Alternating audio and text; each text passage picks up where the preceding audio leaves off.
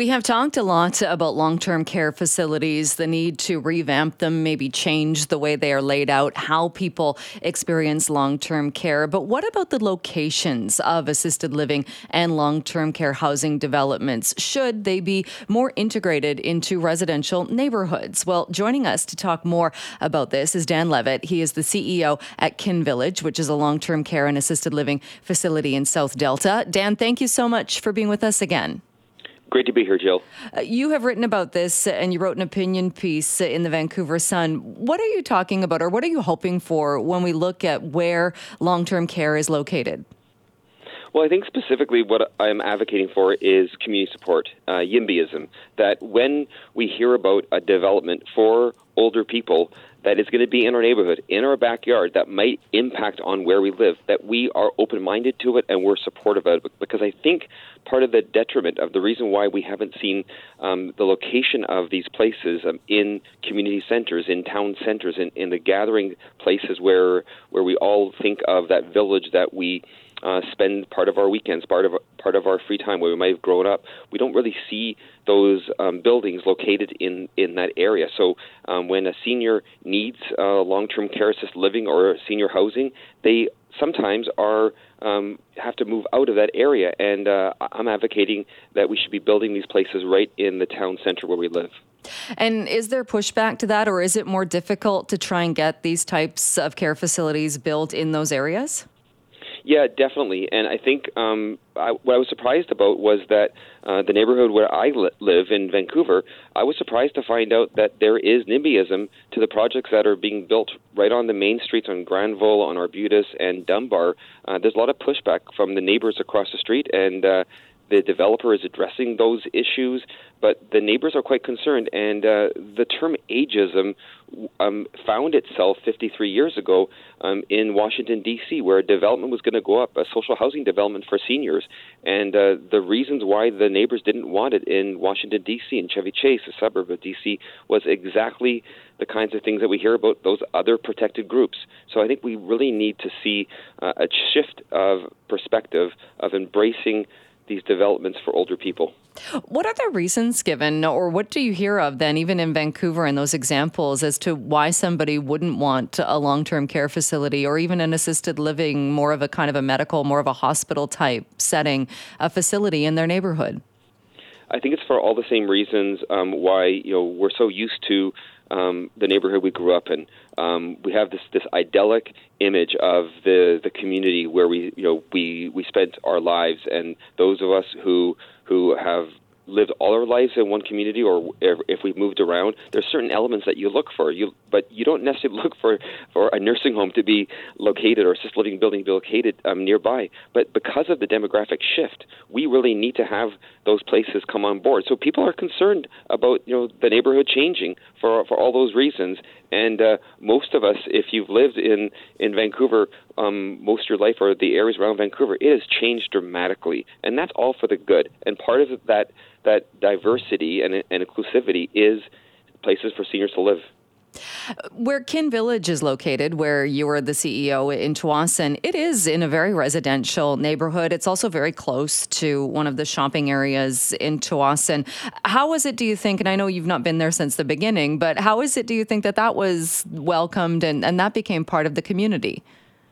Well, I think that um, and South Delta had a very open mind of wanting to get all the components that you need to have an age-friendly and have diversity in in this community. And um, Kin Village, for the for listeners who don't know, it's as Jill described, is right in the town center of of the city and uh, we are you know literally um, walking distance. Our property borders um, the main uh, uh, field uh, for soccer and uh, for lawn bowling, and just behind there are major. Um, big shop uh, grocery stores and restaurants, and the banks are there. Great coffee shops are there. The libraries here, um, and everything that you could ever want. And there's lots of affordable housing and different options for housing in the area and residential.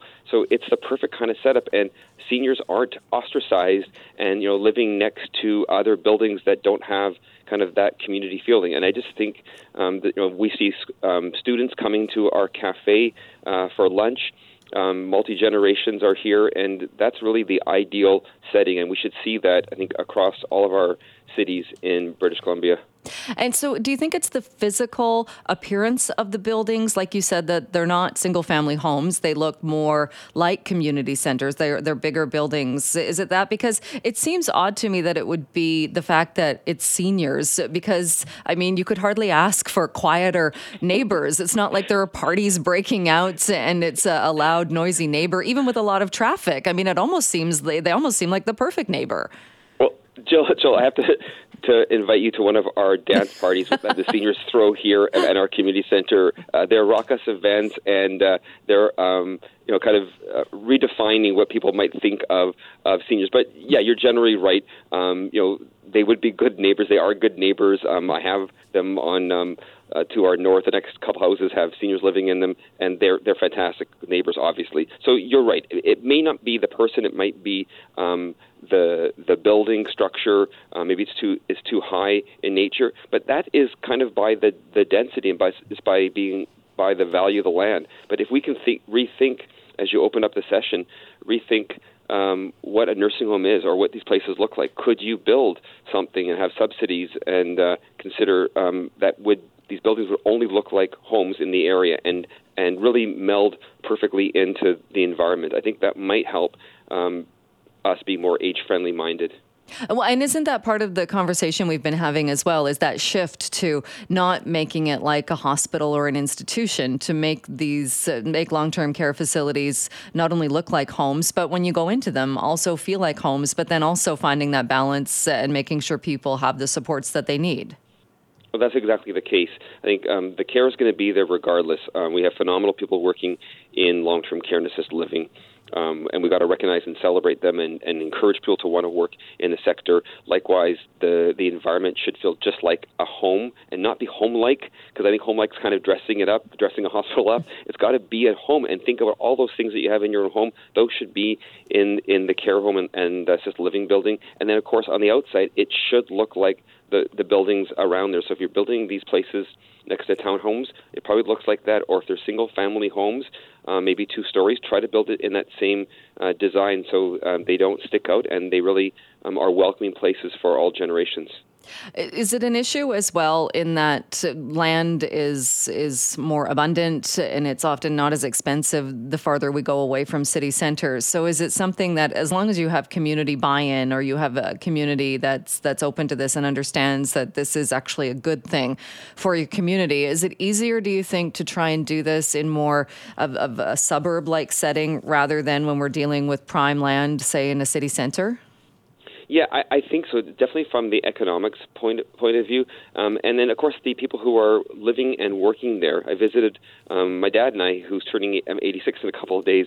Um, we visited a one just because of um, of this article, this issue. We wanted to visit one in Park Royal, and just above um, the mall is this you know beautiful, expansive uh, property. And uh, yes, it's prime real estate, and um, it does contribute to the economy. The people who live there are spending their money in the local shops, and it's um, it, it has a positive impact on the businesses in that area, and also you know, providing more um, diversity in, for example, in the ages of the residents. But yes, it would be much cheaper, obviously, to have the, these places being built in um, in civically owned or, or provincially owned lands and even further afield. But I think that is the concern is we've got to build these places in the heart of our cities and not to kind of ostracize them uh, outside of the, the core of where we're living now. How do you do that though and still not make it so it's, you know, $8,000, $10,000 a month for somebody to move there? Yeah, well, I think we have to even rethink that. Um, that from our own pocketbook, if we're able to afford that, um, yes, we shouldn't have to spend our life savings uh, to move into these places. But I think we have to, you know, reimagine and reconsider um, what that what that looks like. And unfortunately, the reality is that in long-term care, the average length of stay, because we're delaying uh, moving in, and the eligibility criteria have been reduced. Um, the average stay is 18 months, and that's going to decrease. So if you were paying $10,000 for 18 months, could, we all can do the math. It's $180,000, and if you have um, if you own property right now, that's going to be a percentage of of you know somebody else's inheritance. So you start thinking about the actual numbers that you're spending, and to have um, a good quality of life at the end of your life. Um, perhaps something we should be thinking about and planning for. And there's different um, financial models we can look at. The, those reverse mortgages. Uh, we can look at pulling equity out. We could also look at things like long-term care insurance or assisted living insurance, different ways of of making sure we can have access to those uh, perhaps better uh, properties or different living options to give us more choice at, towards the end of life. How are we doing as far as the numbers and, and wait times? People that need long term care and are, are wanting to go and move into these facilities, are they still waiting uh, long times or is it an unreasonable wait as far as the number of beds?